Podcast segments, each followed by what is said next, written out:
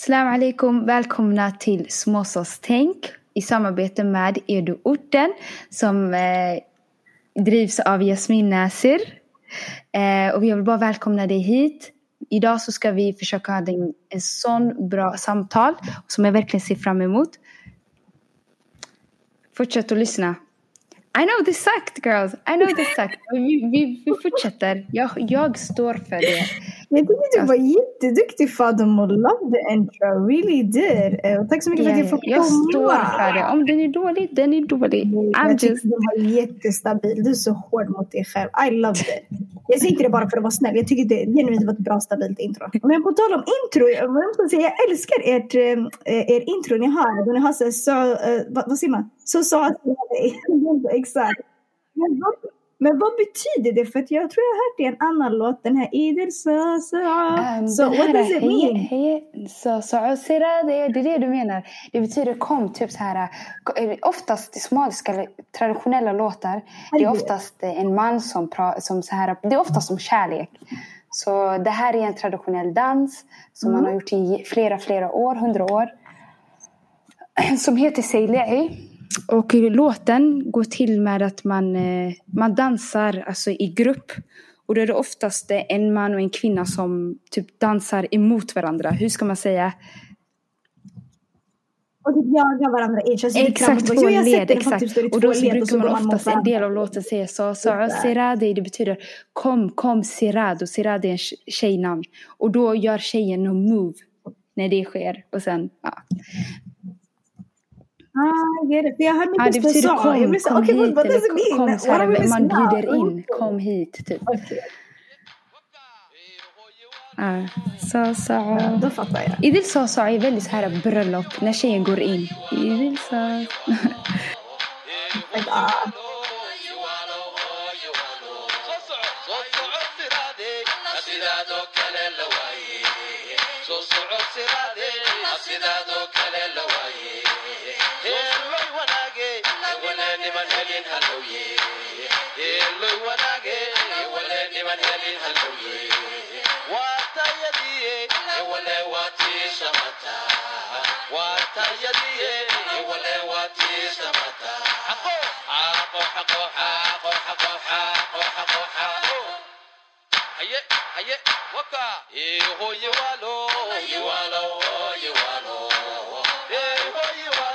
Oh, you are low.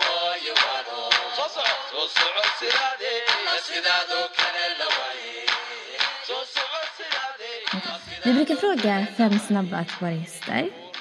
Eh, Så jag tänkte ställa dig lite frågor. Panik? Nej, men det går säkert bra. Så den första frågan är att du ska beskriva dig själv med tre ord. Oj. Ehm, glad, energisk, social butterfly. Det kanske, jag kanske säger samma sak på tre olika sätt. Glad, energi, social. Nej, det är tre helt, helt olika skills. Okej. Du är glad, din sinnesstämning. Social butterfly, du har social kompetens. Det märks redan direkt. Och sen energisk, ja. Du verkar alltså, tycka om livet typ. Och ha energi. Ja, till verkligen- livet vet jag inte, men jag är gärna Du tycker inte om livet just nu kanske? Ja, till och från, till och från. Hayat Till från. Ibland är det glamoröst, ibland är det inte det. Men jag älskar människor. Ja, jag hoppas det, det kanske kommer fram. Social butterfly. Ja. Ja. Verkligen. Har du någon pet peeve? Mm, ja, eller pet peeve, gud. Det blir nästan som på fobi. Men pet peeve, kan det vara egenskaper? Alltså en jättestor pet peeve är snåla människor. Mm -mm. Det är så här katastrof. Och det kan visa sig på jättemånga sätt. Du kan vara snål med dina ord, du kan vara snål med din kunskap, du kan vara snål med pengar. Snålhet är inte bara en sak. Men det är en grov pet peeve när det visar sig att man är snål. Man säger, du vet när man kan hämta servetter och så hämtar man en servett. Varför är du så snål? Hämta fler! Ja, det är en grov pet peeve. Ja. Snålhet. Jag har aldrig tänkt på det där med servetterna. Men har du liksom, hur reagerar du då? Sväljer du bara det och går vidare? Eller Alltså, att ifrågasätter? servetter. Vad ska jag göra med en servett om jag sitter på restaurang? En servett ska ju vara på besticken. Och sen tänker man spiller någonting. Jag vet inte, när man bara, alltså, det blir lite så här. Vem hämtar en servett till två personer? Det går ju inte. om man ska aldrig- hämta bestick till dig själv. Vad är det för snålhet? Vi är tre personer i ett sällskap. Tänkte du inte på resten? Nej, Eh, så typ lite sånt kan jag säga. Ah, grov petpi, alltså jag får panik av sånt. Snålhet överlag och det kan märkas på Eh. saker. Ah. Mm. Vad är din, vad är din favoritmat? Oj gud, den är jättesvår. Jag brukar säga mammas mat för att vara snäll. Men jag brukar säga jag är ganska enkel. Jag gillar all mat. Jag har ingen speciell favoritmat. Måste man välja? Jag skulle säga klassisk eritreansk husmanskost faktiskt. Skulle jag säga. Mm. Mm, that's good. Yeah. Vad är din mentala ålder? Oj, oh my god. Alltså 50 bast kanske. Är. Nej men jag tror det. Mycket äldre. eh, Mycket äldre. Äh. En old soul, men mycket äldre än vad jag är. Det tror jag. Mm. Men vet ni, förlåt det skulle vara fem snabba. På ett sätt ja, på ett sätt nej. På ett sätt jag tror min mentala ålder är äldre. För att jag känner att jag har greppat saker som, som ja, väldigt vuxna gör. Sen ni vet själva när man blir vuxen, man läser ju vuxen Mm. cap is a lie. Alla vi fortsätter att lära oss, alla vi är inte liksom klara. Eh, I livet, vi utvecklas hela tiden. Det här att nu är man Mm. vuxen, that's a lie. Man har bara satt en titel och ett namn på en ålder känner jag. Eh, Mhm. Ja, på ett sätt nej. På ett sätt jag känner att jag är lite yngre än vad jag är. Det är kanske mitt sätt att vara på, hela min energi och allt det där. Tydligen får man inte ha energi när man är över 25. Men å andra sidan, efter er- livserfarenheter och så, så känner jag att jag har en äldre mental ålder. Soul. Men jag skulle säga, för att vara, för att vara snäll, jag skulle säga 40 kanske. Ja, jag skulle säga småbarnsmamma-ålder. That's where I'm at. Bang! Yes. Ja. Där är jag. Okej, och vår sista fråga är, har du någon favoritsura? Det, jag kommer ihåg typ så här, eller jag vet inte om man får säga det, men ni skickade ju dem i förväg. Och det är så Äh. svårt att peka ut för att ett, man har inte studerat klart, man har aldrig sett klart Äh. planen, man har väl sin relation och försöker förbättra den. Men Mm. just nu och de senaste, gud nästan åren måste jag säga, jag har en jättestor kärlek för Surat Yusuf. Eh, jag tror det är av mina favoritsuror just för hela historien. Och den representerar så många aspekter i livet. Eh, det här med Mm. familjerelationer, tawakkul till Allah subhanahu wa ta'ala och gå från ingen till att vara kung och liksom ha allting och att all framgång, allt tålamod, var och en går igenom bra som dåligt kommer från Allah subhanahu wa ta'ala. Men att det är så representativt man lever och det är allt. Men jag tror också jag har gått igenom fett noggrant tafsir av den. Ehm, så jag håller den kärt till hjärtat. Det var så här första solen jag fick en ordentlig, ordentlig så här, genomgång och inblick i. Så jag skulle säga Surat Yusuf just nu faktiskt.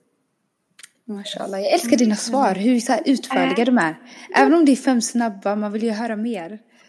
Ja, Mm. det är sant. Oh, Barakallah fikum, vad fin det är. Ja, Tack så. Jag tänker mycket, vet inte om det märks, äh, gillar att tänka och reflektera och sen finns det att övertänka och det är någonting annat. Ja, det...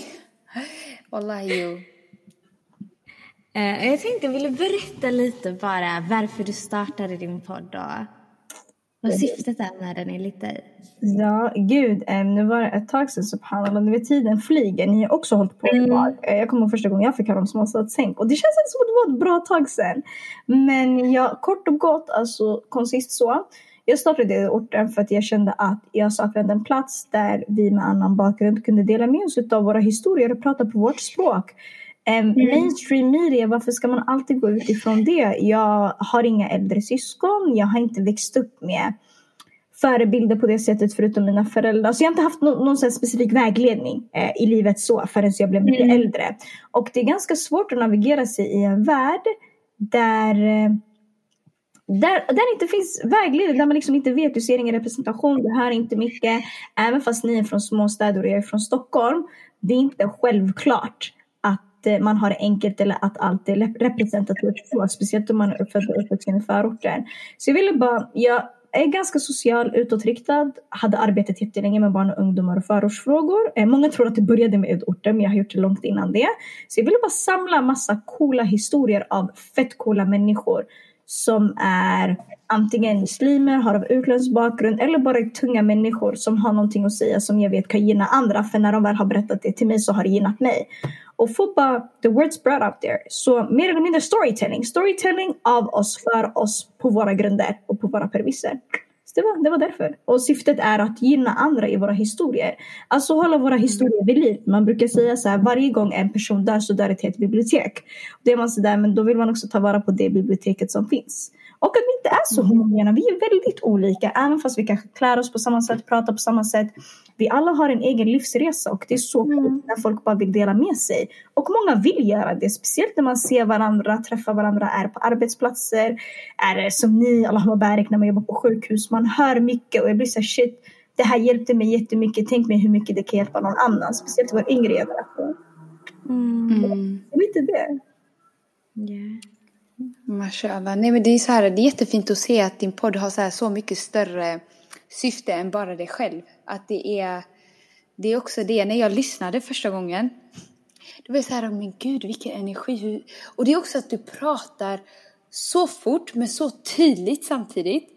Alltså jag tänker på hur kopplas det från tanke till ord? Alltså det är ju den där processen, hur fort det går. Alltså du är verkligen en riktig, riktig människomänniska. Eller verkar det som. Jag känner ju inte dig så mycket. Men, så här, och det är någonting som man bara, okej, okay, nej, jag vill verkligen tuna in mer och se. Och jag älskar också hur mycket den har växt och vad du gör och att du vågar. Och det är väldigt inspirerande att se också. Och så här, man bara, okej, okay, men jag, mm, kan jag kanske också våga liksom. Men eh, nej, så du har ett litet fan här. Så so I, I kind of know a little things. But, eh, men jag, också, jag tycker också om att du liksom artikulerar dig så bra. Nu du förklarar ditt syfte och jag bara, aha okej, okay, ja. Alltså att även om du byter liksom, man hänger med så bra. Så det är en grej när jag verkligen uppskattar eller tycker om. Mashallah. Yeah. Nej, mashallah, jag, jag håller med Fatima. Jag tycker det är så modigt också att du själv. Jag tycker det är så modigt. Och det är inspirerande faktiskt, att du vågar. Och det behövs, wallah, det behövs poddar som din, det behövs eh, personer som din. Jag kan tänka mig att det är så många människor som verkligen har gynnats av dina avsnitt. Jo, barakallah fikum. Ni ser själva, vi sitter ju och ser varandra eftersom att vi inte ser varandra in real life. Men jag sitter ju typ i tårar. Alltså vad fina ni är, barakallah fikum. Tack! Jag tar det verkligen till hjärtat och jag uppskattar det så, så, så mycket. Och fett sjukt ändå att du kan ha en viss bild av det du gör. Men när du Mm. ändå har den bilden andra har får du typ som en awakening. Vissa men abo det är ju typ så. Så barakallah fikum. I really really really appreciate your kind words. Yeah. Oh, nej, jag blir helt emotionell. Jag blir helt avig. Men eh, ja, alltså det har varit en lång resa. Jag tror det är det med många saker. Och jag tror många gånger typ ni pratar om att typ, så här, ni känner att jag är väldigt modig. Vilket jag känner också att jag är i vissa aspekter. Em, och att man gör allt själv och så. Och subhanallah. Jag växte typ upp själv, alltså om jag får säga så. Man har alltid haft folk runt omkring sig så. Men som jag nämnde först, jag har inte riktigt haft stöttepelare på det sättet under min uppväxt. Och jag är bara van på det sättet och jag har bara alltid kört vidare på det. Så när det kommer till kanske social skills eller att ta för sig. Folk tror att man gör det för att det är kul. I did not have any choice. Va? Alltså som äldsta invandrartjejen hemma. You gotta do what you gotta do. Och du vet ibland man har alltid tänkt på typ såhär, varför har man blivit som man har blivit. Och vissa saker kan vara av ren nyfikenhet. Jag tror bara livets förutsättningar var bara att om inte du gör det kommer ingen annan göra det. Och sen har man bara tagit med sig det hela vägen. Så det är väl en bra egenskap på gott och ont. Och när man var liten you didn't mind. Men sen när du kollar tillbaka så blir det sådär, gud jag vet inte om det var meningen att jag skulle göra så här mycket. Eh, eller göra vissa saker så här många gånger. Men man blir ändå att man ser de positiva sidorna i det. Att man kanske vågar ta för sig mer. För någon kanske det är jobbigt. För mig är det extremt naturligt. För naturligt ibland. Eh, och kan vara överväldigande för kanske de man träffar på. Men så som man har sina egna utmaningar har andra andra utmaningar. Men thank you, thank you. Ja, nej, det är refreshing att se faktiskt, tycker jag. Det är jätterefreshing. Det är inte många som är det, men också att man har självförtroende i det man gör. Det gör också så att människorna tror på det och vill vara nära. Jag vet inte. Det är en dragningskraft, tycker jag.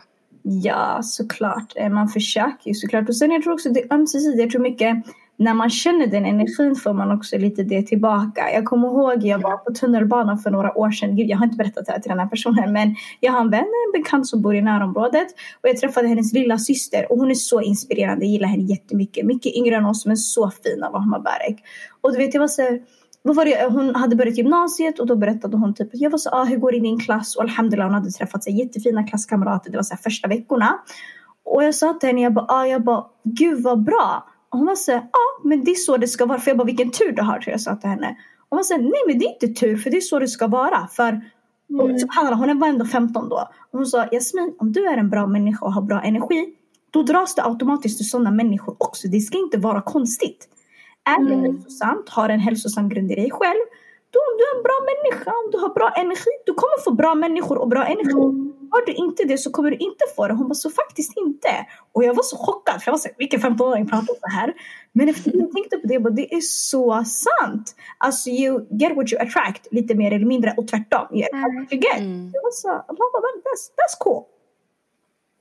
Verkligen. Mm. Hoppas hon lyssnar på det här.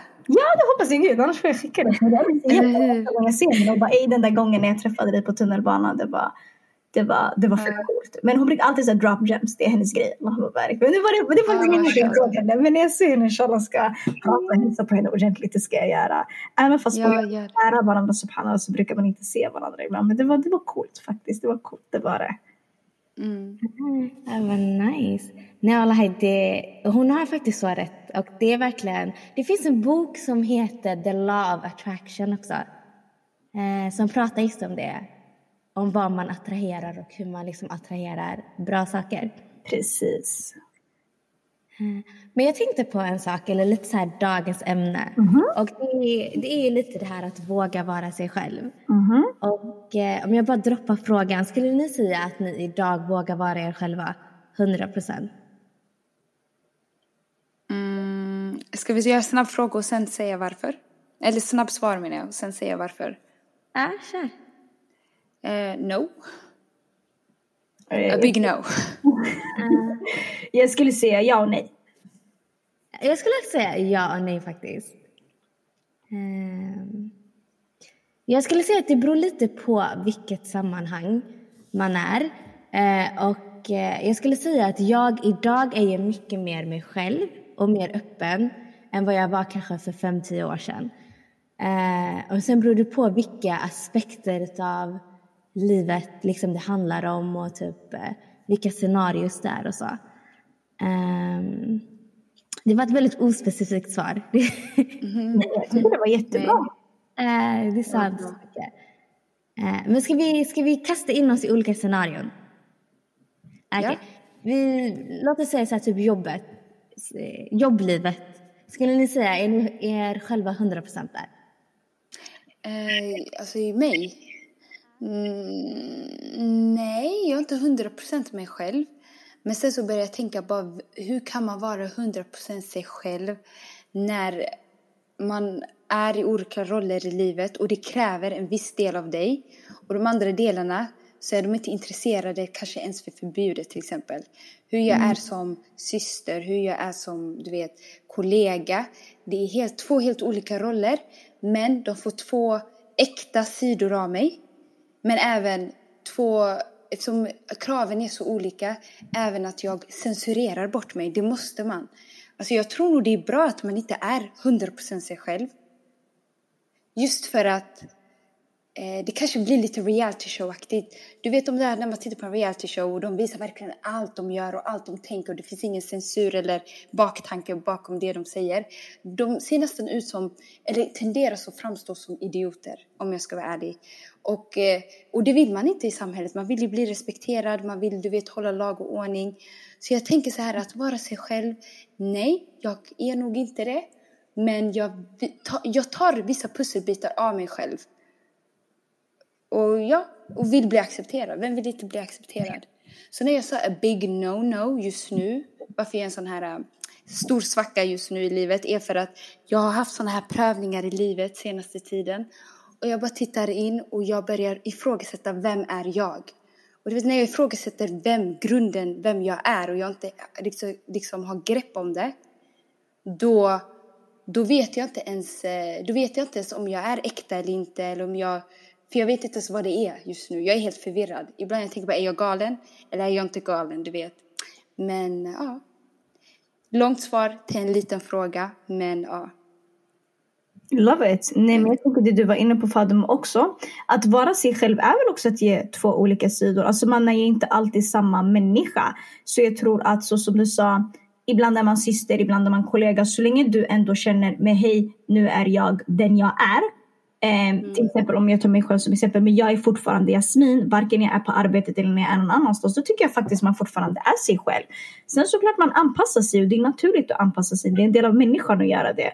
Um, jag vet inte om jag riktigt skulle bara, eller jo, jag kanske inte skulle använda islamska termer på jobbet men det gör jag ju. Alltså om någon frågar hur mår du? Då säger jag bra, alhamdulillah. Liksom. Du gör det? ja, 100 procent. Va? Ja, ja, ja. Alltså, någon säger någonting, jag vill säga masha. Men det, är också, det beror på vart man jobbar. Alltså, jag jobbar ju med människor. Jag jobbar med väldigt många människor från olika bakgrunder. Mm. Oftast i mitt arbete jobbar jag med muslimer eller folk som känner till islam så det blir ju väldigt bekvämt. Mm. Och jag tror någonstans det jag har lärt mig är vill de inte acceptera dig från början kommer de aldrig acceptera dig. Så man kan vara väldigt orolig över att men gud hur kommer de tycka, hur kommer de känna? Och de, de, man, är ju, man ska inte leka att man inte är det. Man är det jättemånga gånger. Jag kommer ihåg första gången jag slutade skaka hand på arbetsintervjuer. Jag sa jag kommer aldrig få jobb. Men vad säger vet du vad? Har du problem med att jag inte skakar hand, då kommer du inte gilla mig från hela början. Så då är det okej. Okay. Mm. Då, kan du ha, då kan du ha dina jobb och göra det du vill. Sen subhanallah med tiden märker man ingen bryr sig. Alltså verkligen ingen bryr sig. Så länge du är en bra människa, försöker göra bra saker för dig, kommer med bra värderingar, bra egenskaper, en bra grund. Har någon mm. annan problem med det så säger det mer om dem än vad det säger om dig. Sen måste man också mm. hålla fast vid det tänket och ibland så blir det ju inte så när, man, när livet prövar en så som du också var inne på eh, tidigare. Så jag tror för mig handlar det mycket om att ja, man vågar vara sig själv. Eh, men det finns också personlig mognad i att vissa saker är inte nödvändiga och vissa saker är nödvändiga. Det finns professionalitet och det finns att inte vara professionalitet. Men jag tycker en del av mm. professionalitet är att kunna vara personlig. Um, mm. Och personlig är inte privat. Um, tunn is, tunn linje. Um, men det beror också på vart någonstans man är. Eh, men att jag har i alla fall lärt mig, gillar du inte mig idag, du kommer inte gilla mig imorgon. Och jag kommer inte kämpa för att du ska gilla mig. Jag gjorde mycket sånt innan, man sa men gud, och dawa och man ska tycka, det är bra, man ska göra dawa, man ska vara en bra människa och genom det göra dawa, vi alla är systrar. Folk ser oss, folk hör oss, man blir ständigt dömd bra på dåligt. Men jag tror också man ska tillägga en större tyngd på sig själv. Man ska alltid mm. göra rätt för sig, gör någon annan inte rätt för sig. Det står på dig och det står inte på mig. Let me remove myself från det som inte är värt. För det, mycket energi, jag tror man har lärt sig mycket när man var liten. Brösta, brösta, brösta, uppoffra, uppoffra, uppoffra. Men när du väl har uppoffrat så mycket och mår som du mår och tappar dig själv. Då märker du att det verkligen inte var värt det. Och andra sidan gräset var det faktiskt tusen gånger grönare. Men man vågade aldrig gå dit. För att man begränsade sig själv. För ingen annan mm. det. är egentligen vi som hittar på det själva och hela tiden får höra det. Så det är lite så jag tänker. Mm. Mm. mm. Men det är, en, det är en balansgång. Ibland vågar man, ibland vågar man inte. Och det är naturligt. Jag tror ingen hela tiden vågar vara sig själv. Och jag tror, man hoppas inte att någon aldrig vågar vara sig själv. För då, vem är man då egentligen? Mm. Och också för mm. Men jag tror det är nyttigt att ifrågasätta sig själv också. För det är så man utvecklas. Och bara, men vem är jag? Mm. Vad gör jag? Det tror jag man måste göra. Det känns förvirrande. Mm. Det känns jätteförtvivlande. Jag är exakt i samma period som du förklarade för dumma i mitt liv. Och det är bra. Skitjobbigt att vara i det. Ibland tar det jättemånga månader, det kan vara upp till år att man bara går runt och bara what is this? Men mm. jättenyttigt för att du utvecklas och du utmanar dig. Du är inte bekväm längre och det är det som är så läskigt. Mm. Mm. Verkligen. Det är det. Uh, nej men jag, jag håller med er båda två tjejer faktiskt. Uh, och jag håller med om att uh, man, jag tror aldrig, uh, jag, jag personligen, jag tror aldrig jag skulle kunna vara hundra procent mig själv. Alltså, när jag tänker vem är jag hundra procent, då tänker jag, då, jag, då tänker jag liksom på den personen jag är hemma. Och den personen mm. jag är hemma, den personen skulle jag liksom aldrig kunna vara på jobbet. Men jag håller också med om att det är väldigt viktigt att så länge jag känner mig som mig själv så är jag ändå ganska äkta. Eh, och jag tänkte lite på den där frågan, typ, hur är jag på jobbet? Och sen, jag, jag har ju bytt jobb mycket senaste tiden. Eller senaste åren så har jag pendlat många, många olika jobb. Och jag kommer ihåg på mitt förra jobb så fick jag en jättemärklig fråga som jag aldrig fått förut. Och det var en kollega som liksom tog mig åt sidan lite. Hon bara, jag har tänkt på det här jättemycket. Jag var okej. Okay. Hon bara, röker du? Hon bara, för du doftar aldrig rök. Så jag bara, nej. För du tar ju fem minuter hela tiden. Och så jag var så här, ah! Och det är sant. För där sa jag inte alltid rakt ut, jag ska be. Utan jag brukar säga, jag, jag ska vara, jag kommer om fem minuter. Så brukar jag försvinna i fem minuter. Och, då, och när jag reflekterar tillbaka på det, då då lägger jag märke till att till exempel när man pratar om min muslimska identitet Eh, jag är ju öppen muslim. Jag har på mig slöja. Man ser på mig att jag är muslim. Jag pratar om islam. Men jag är nog inte så öppen som jag tror att jag är. Till exempel det här med bönen. Det är inte så att jag alltid mm. säger att nu ska jag gå och be. Uh, så nu tappar jag min tankegång. Men jag tror jag, Nej, men det... Uh, jag tror det jag tänkte säga var att uh, jag är mig själv, men jag är ändå inte alltid 100% mig själv. Och jag, man censurerar ju delar av sig själv. Och mm. ja, bönen till exempel kan vara en sån sak jag censurerar ibland. Och sen ibland kan man få lite roliga frågor. För jag fattar ju att för kollegor så kan det vara lite konstigt liksom. Den här tjejen som försvinner fem minuter när solen går ner varje kväll, vad gör hon liksom? Uh. Uh. Alltså det där var en rolig historia faktiskt. Men alltså jag först måste säga det är commendable att du ens ber på jobbet. Det är inte många som gör det ens Zeynep. Eh, och jag tycker också liksom, jag, jag tror många kan känna igen sig, speciellt jag, eh, att du vet, när islam, det, det är det, med det klimatet vi lever i idag och även när jag var liten, jag insåg direkt att okej, okay, det kanske inte är bra att prata om det här för då får man så många motfrågor och man ska plötsligt utbilda och jag har lärt mig att okej, okay, för att slippa den här eh, lite vad heter det, frågorna och slösa på extra tid och bli ifrågasatt så är det bra att bara inte nämna det alls. Och säga tack, absolut, istället för inshallah. Bara, ja, jag håller tummarna. Du vet att man kan ändra på sin språkbruk, terminologi och även gömma det man tycker är otroligt viktigt. Och sen jag tycker det är så, eh, så här, om jag får en muslimsk patient Mm. Då märker jag ju hur min tongång totalt förändras. Jag bara, inshallah det kommer gå bra, jag kommer komma till dig, ah, alhamdulillah, salam alaikum, alaikum assalam. Alltså plötsligt så börjar jag ju visa min eh, vad heter det, muslimska identitet, vem jag är i grunden, min själ. Men när jag är runt kanske eh, människor som är uppvuxna eller har lång tradition, som svenskar alltså, helt ärligt svenskar. Mm då kanske jag, eller äldre, eller så här som jag inser, okej, okay, de, kommer inte, de kommer inte förstå, de kommer inte ens, de har ingen koppling till det här. Då, kommer, då finns det ingen anledning att använda det. Men kollegorna jag har varit med, där jag har suttit där och plötsligt så ska jag bli en lärare och jag tänker, jag orkar inte. Jag orkar inte vara lärare, jag orkar inte förklara varför jag ber fem gånger. Nej, det är inte jobbigt. Nej, det är inte, alltså vet du vad? Jag orkar inte sitta och prata om det. Då gömmer jag det hellre. Men mm. eh, men det beror på. Det är en, det är en självvald, eh, vad heter det? Det är en självvald eh, beslut. Mm. Som jag har tänkt på länge. Att ja, men nej, men jag orkar inte prata om det. Om du ser mig be, då kan du ställa frågan. Men jag kommer inte sitta här och säga jag ber fem gånger om dagen. Och jag, mm. jag, jag tror på Gud. Och ja, jo, jag tror på Muhammed sallallahu alaihi Men om det kommer upp alltså, utan att jag... Jag vet inte, det beror på. Det är svårt. Mm. Ja, som jag sa tidigare också. Jag tror det handlar om distinktioner man lägger och typ så här. Jag vet inte, det känns som att om jag har sjal så fattar man väl? Eller? Jo, om man har sjal. Jo, det är sant. Jag vet inte. Eh, man, jag vet, alltså också det beror på vart jobbar man, vilka arbetsplatser jobbar man på. Vi jobbar, eh, liksom i samtalet just nu, vi jobbar på väldigt olika arbetsplatser. Och jag tror också, det beror på om man, som ni sa, orkar man ta diskussionen eller inte? Funkar det, funkar det inte? Jag tror mycket att jag berättade lite till er. Jag var utomlands ett tag, eh, reste för att bosätta mig och försöka studera koran och arabiska i eh, Egypten. Eh, gick väl så det gick bra, det gick bra så. Eh, man försökte lära sig det lilla man kunde göra när man väl var där. Och efter att jag kom tillbaka var jag bara så här, I'm so unapologetic. Jag kommer göra det jag kommer göra. Och man är, jag tror, jag, eller jag tror och tror. Jag vet att man målar upp så många scenarier i huvudet, men i verkligheten nobody could care less. Alltså, mm. Till exempel jag tog äh, um, skaka hand-grejen också för vi är kvinnor. Det finns en advantage i liksom så. Men när det kommer till bönen, alltså när man säger man ska be, så ah, gud, de blir typ oroliga. De blir såhär, gud, för det är så privat med religion i Sverige, Sverige är så sekulärt. Mm.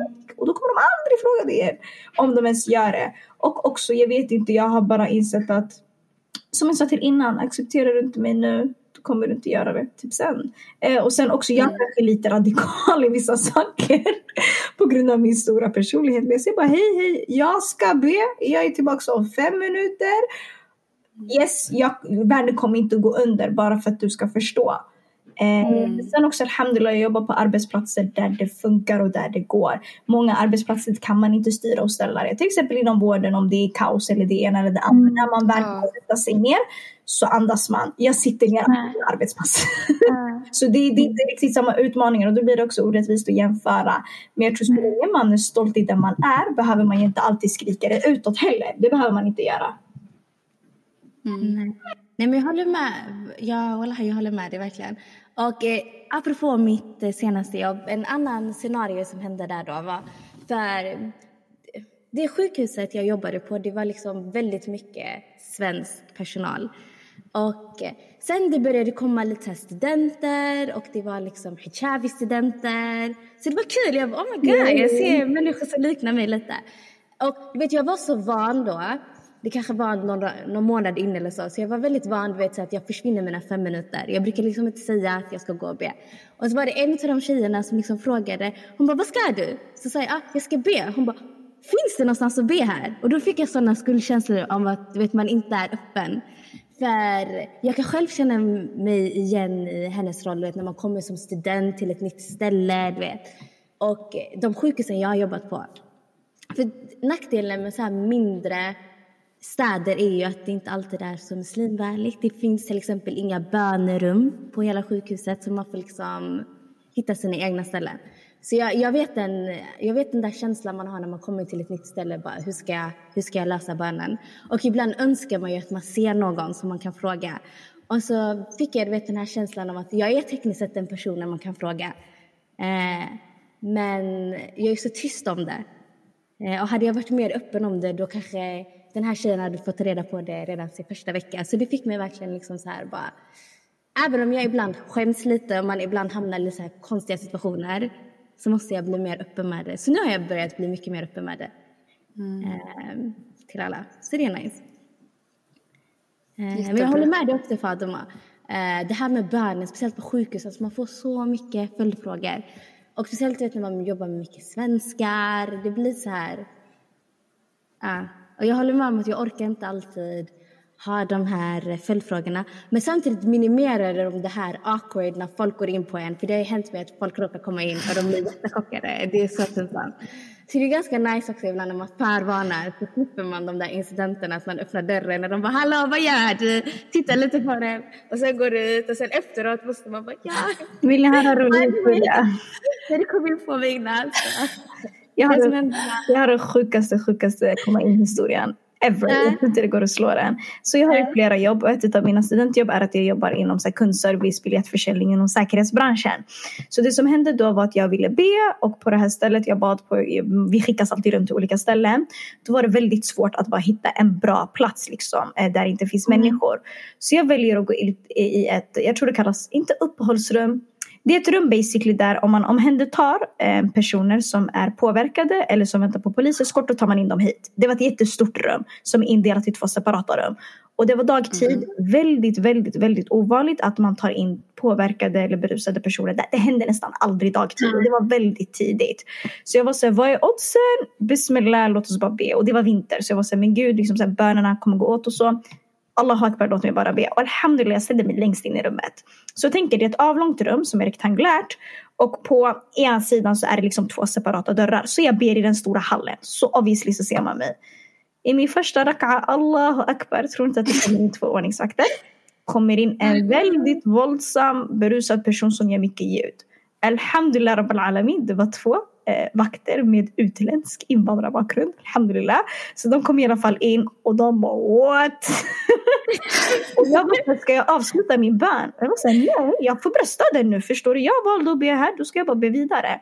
Så mm. jag får panik men ändå blir jag såhär, nej jag ska be klart. Eh, mm. De tar in den här mannen i ett av rummen. Det låter jättemycket och de försöker typ prata tyst för att de förstår att jag ber.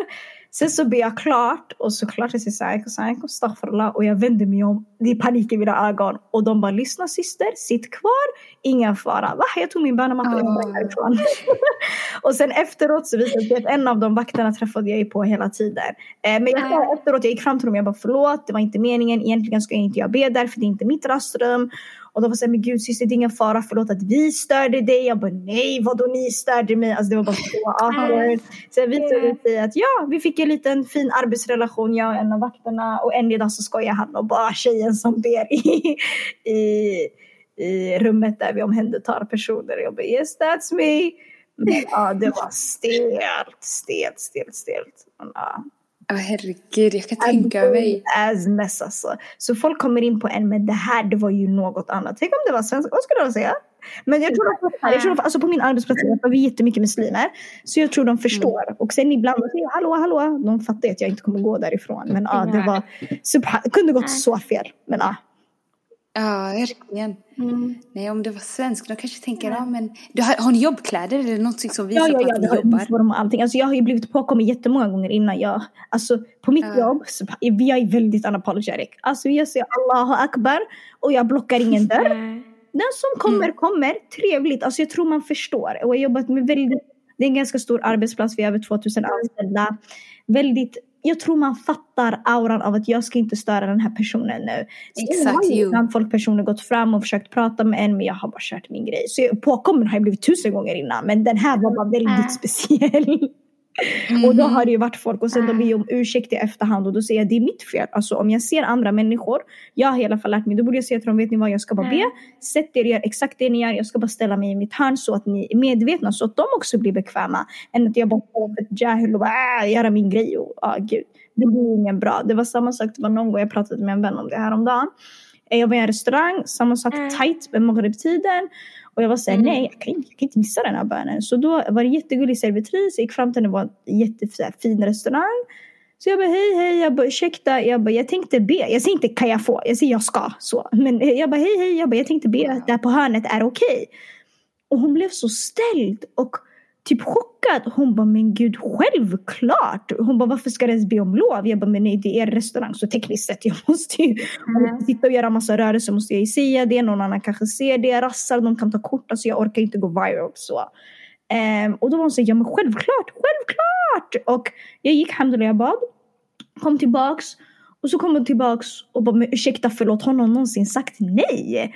Och jag var såhär, nej. Jag bara, så jag ger väl inte folk alternativet till det, annars blir jag ute på gatan. Men ja, alltså, man ska väl be om lov. Och hon var så men det är så synd att mm. du känner att du alltid måste be om lov. Och då var jag så ah, mm. det är sant. Men på ett sätt också, jag bara, för mig handlar det om respekt. Alltså det här livet är ömsesidigt, människor är beroende mm. av varandra. Man kan inte köra sitt egna race. Det är inte så det funkar. Mm. Ni kanske skulle vara så men vet du vad, det är kanske är bättre att du ber här eller där. Eller I wouldn't really mind. Du kanske skulle gå till en butik nära och be ett provrum. Det är inte värsta grejen. Och hon var såhär, men gud, alltså jag, hon bara, jag blev bara så ledsen av din fråga att du kände att du behövde tillåtelse. Jag var såhär, yeah! Och hon var jättetjock bara. Och hon var, hon hade, hon var så vit svensk ung tjej. Mm. Eh, och jag tyckte bara det var så fint. Men ja, så jag sa jag tack. Mm. Och sen så gick jag hem. Och så var det inget mer med det. Mm. Men de flesta människorna är, så som du säger, de är väldigt förstående när man, när man väl frågar dem. Eller så. Ja. ja. I wish jag var sådär unapologetic. Inshallah, liksom, jag har, jag har, när jag kommer tillbaka till jobbet, jag har mm. ett mål att göra. Liksom. För det är inte, det är, jag, nej jag ser verkligen upp till det där. Att vara så unapologetic, det är någonting som jag måste känna jag bygga upp. För jag är så van att bara liksom separera de två världarna. Uh, Ja, sen är det... Jag tror det, ja, sen jag tror det är till och från. Alltså, alhamdulillah, speciellt min kompisliga. Jag tror vi alltid har varit så här när bönen går in måste vi be vart det än är. Sen vissa platser mm. kanske ganska olämpliga att be på men jag har i alla fall en av mina närmaste vänner, Allahumma barik, shoutout till henne. Hon har alltid varit sådär, jag ska be, jag vet inte vad ni ska göra men jag kommer be. Och ibland har man ju kanske fått unwanted attention. Men mm. jag tror typ så här, många gånger gynnar det en mer än vad det inte gör. För många gånger typ så här, när man inte har gjort det, till exempel jag älskade din historia innan om det här med att eh, till slut när man ropade på det så sa det ändå jag ska be. Det väckte ju ändå en tanke. Så jag tror mm. man inspirerar väl varandra. Ibland är man jättepå den här auran och ibland är man absolut inte det. Så jag vill inte heller få mig själv att framstå så ja, det är överallt hur som helst. Absolut inte. Men man försöker i alla fall, det gör man. Och jag ser verkligen eh, Mm, upp till dig hur, um, uh, jag kan inte ens prata, hur unapologetic det är. För wallahi, det är så viktigt. Och det är så viktigt också att visa sig för dem som kanske inte vågar ta det steget själva. För jag kommer ihåg typ mitt första jobb. Jag började sommarjobba när jag var 15 och jag bad inte på jobbet då. Och jag kommer ihåg att jag hade så mycket ångest över det. Mm. Och mm. ibland, I wish vet, att man bara stötte på någon annan syster som bad så att man bara fick upp det confidence själv till att liksom be. Eh, mm. Så ibland när jag fegar ut så brukar jag försöka tänka på det. Att eh, tänk, tänk nu om 15 år jag, jag hade gått förbi. Då hade jag åtminstone velat att jag hade varit en förebild för dem. Eh, så jag tror ändå att det är viktigt att man faktiskt försöker. Och jag, jag tror att ju äldre man blir desto lättare blir det att bli mer carefree. Ja, subhanallah. Mm. Så nu för tiden jag brukar tänka egentligen, jag är, oh my god, jag vill inte säga att I'm in my late 20s. Jag, jag säger att I'm in my mid 20s. Men det är tekniskt att vi, vi är in our late 20s. Nej, det är det gumman. Du är ung. Tack. Jag tänker, om man inte vågar alltså, vara sig själv nu, när ska man våga egentligen? För ja. personlig, alltså om inte jag ändrar på mig själv nu, då kommer jag aldrig ändra, alltså då kommer jag aldrig förändras. Jag tänker det jag gör idag, det är det som formar mig till den jag kommer vara imorgon. Mm. Så, Men jag har en fråga då. Alltså att vara sig själv, Zeynep. Vad innebär att du är dig själv? Hur vet du att du är dig själv? Det är en ganska svår fråga. Men... Uh, det, det, det är en svår fråga. Alltså jag tänker att vara Just för dig själv personligen? Ja, alltså vara mig själv för mig är när jag vågar göra det jag vill göra utan att vara rädd. Eller så. Att när jag vågar, mm. om, jag, om jag tänker en tanke eh, och, och jag tänker sen, ah, ska jag verkligen göra det? Eller att jag skäms lite, men jag gör det ändå. Då är jag 100% mig själv. Men sen mm. om du frågar mig, vem är jag? Så har jag inte svaret. För jag är också inne i lite sån här fas där jag försöker finna mig själv igen. Och om man frågar mig, vem är du? Jag har ingen aning om vem jag är mm. Eh, som person. Men att vara sig själv för mig är när man vågar göra det man vill göra without, liksom, hesit utan att eh, tveka. Typ. Mm. Mm. Verkligen. Det var jättebra svar. Jag tror nog jag håller med dig där. Att vara sig själv och att man visar den delen. Jag tycker det är fortfarande bra med lite censur. Äh. Eh, men jo. Jo, jag håller med. Jag tror nog mitt mål just nu är att verkligen merge min muslimska identitet med min professionalism. Det har jag inte gjort hundra procent, jag är inte riktigt nöjd där. Men samtidigt också, alltså jag är ju mig själv då jag verkligen vill inte till exempel baktala. Jag vet inte hur det är på andra arbetsplatser, men inom vården det är väldigt mycket baktal som sker. Mm. Fika, fikapauser, luncher, alltihopa. Jag kan nöjt säga att jag har, jag, av det jag minns, Illahi, förlåt mig det jag inte minns. Men av det jag minns, jag försökte undvika att engagera mig i det och säga så här, och leka dum. Jaha, när hände det? Oj, ah, och försöka avbryta samtalet så fort de försöker baktala just med mig. Ah. Men alltså, om det är en större sammanhang, jag sitter där i och jag inte tillför eller gör någonting och Men om någon person försöker sitta där och säga, men såg du, såg du vad det där hände? Lala?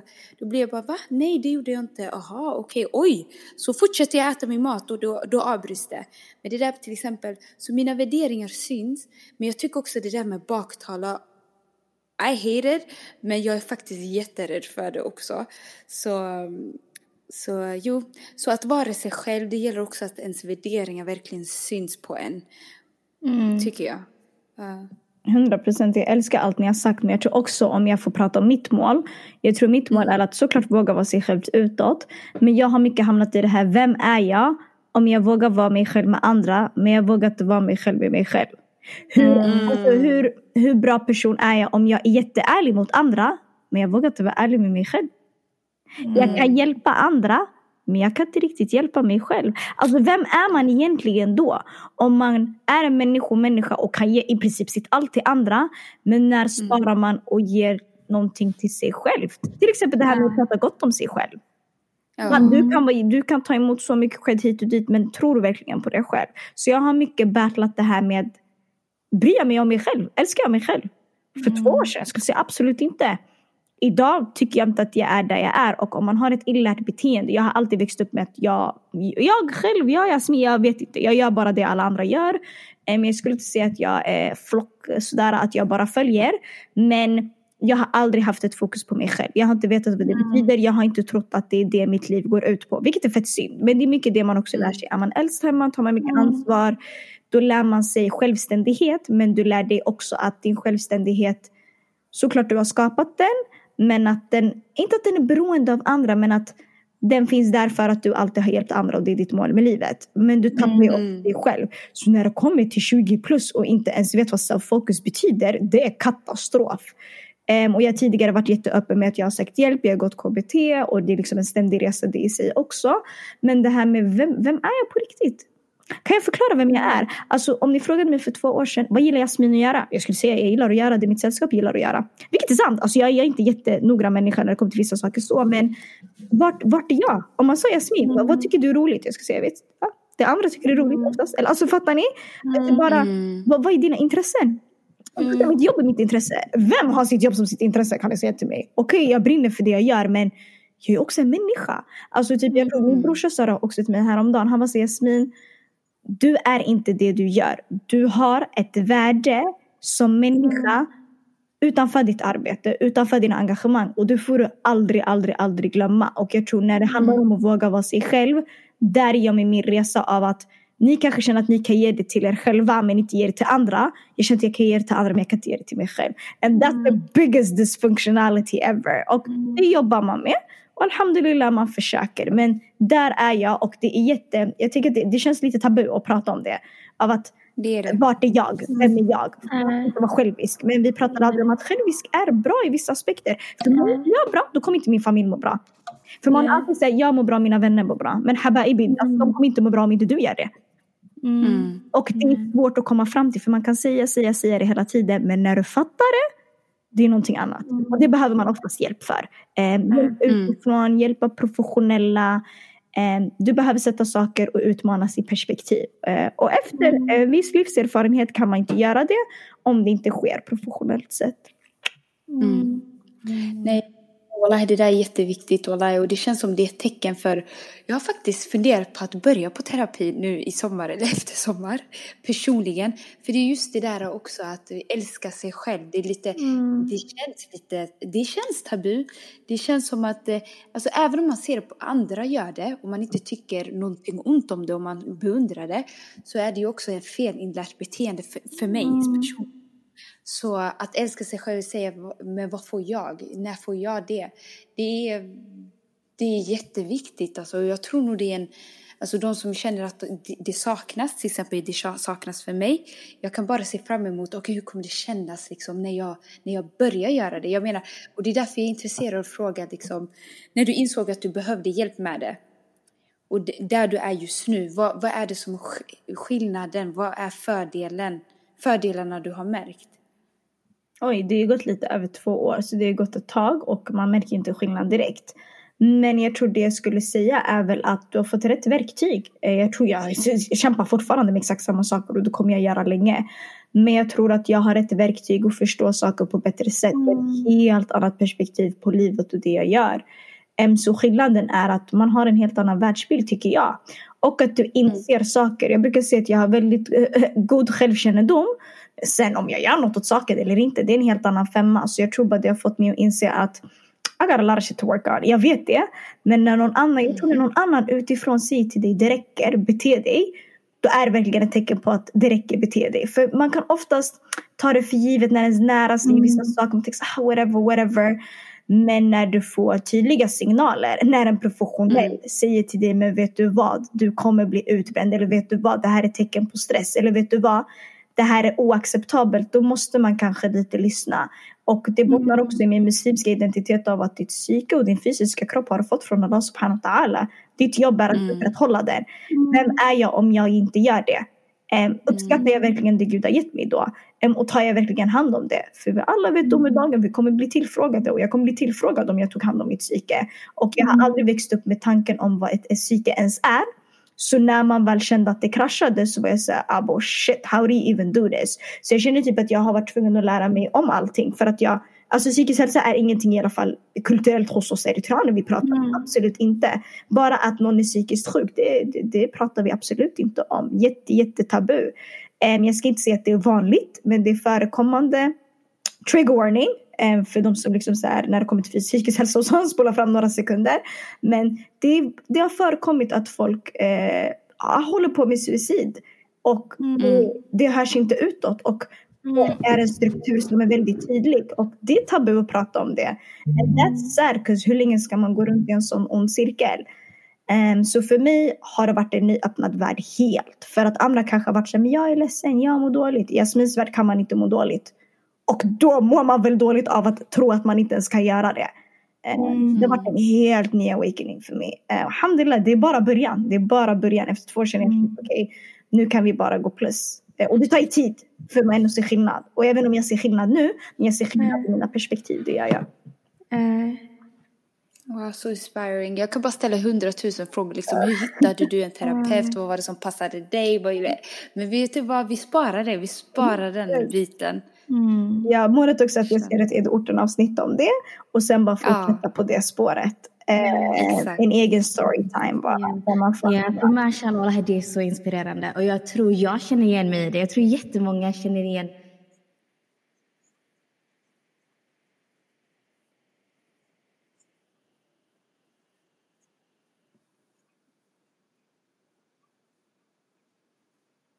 förneka. Men sen till slut någon gång det kommer komma ikapp dig och då måste man bearbeta det. Eh, men vet man inte hur man ska göra det då blir det ju svårt. Så jag tror jättemånga verkligen känner igen sig i det du, det du säger. Uh, man, måste, man måste verkligen bli mer öppen om det och prata mer om det för det finns stora brister i our community.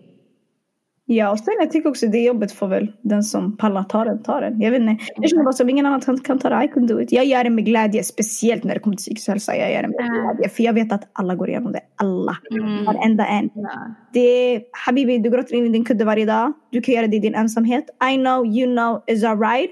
Men man kan liksom så här, vi har ju pratat mycket om det i orten också. Jag kanske inte har pratat mycket från eget perspektiv så, men vi alla går igenom det någon gång i våra liv av att allt mm. känns jättebra. Och vem är man för sina yngre om man inte kan säga det rakt ut? Jag tänker på mig själv som en offentlig person nu. Mm. Vem är jag? Det blir så falskt, det blir så fel. Speciellt när man också jobbar med de frågorna och utbildar sig inom det.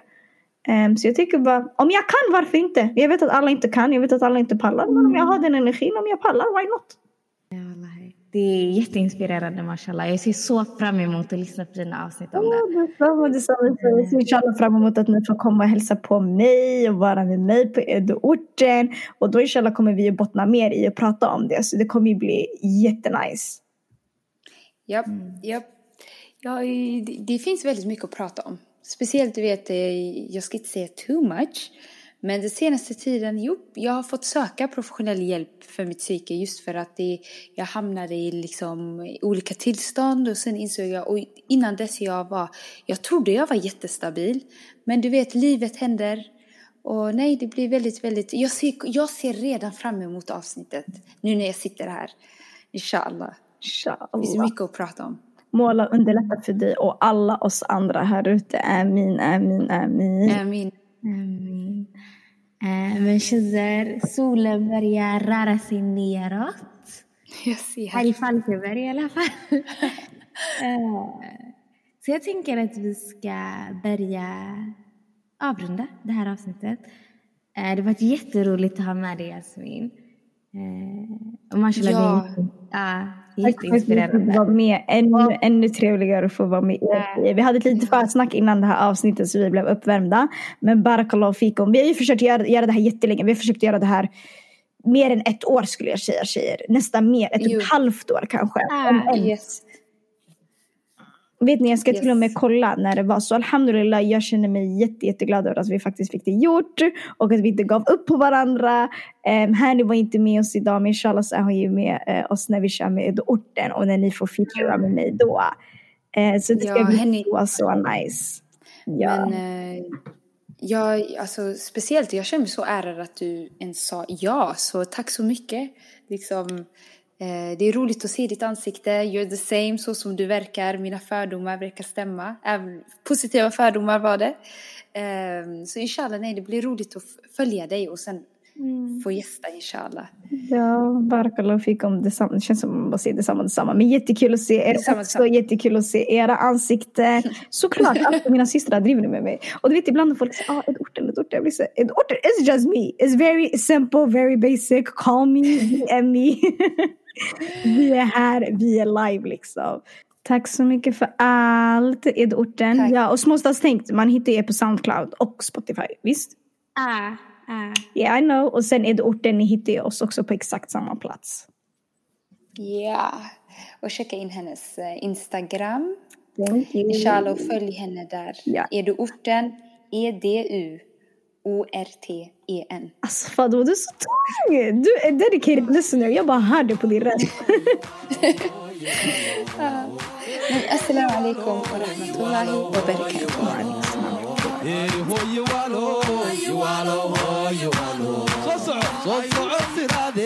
sidaadoo kale la waaye soo socod siraade sidaadoo kale la waaye heelloy wanaage walee dhiman helin halowye heelloy wanaage walee dhiman helin halowye waatayadiye walee waatii samata waatayadiye walee waatii samata xaqo xaqo xaqo xaqo xaqo xaqo xaqo haye haye waka e ho you walo You walo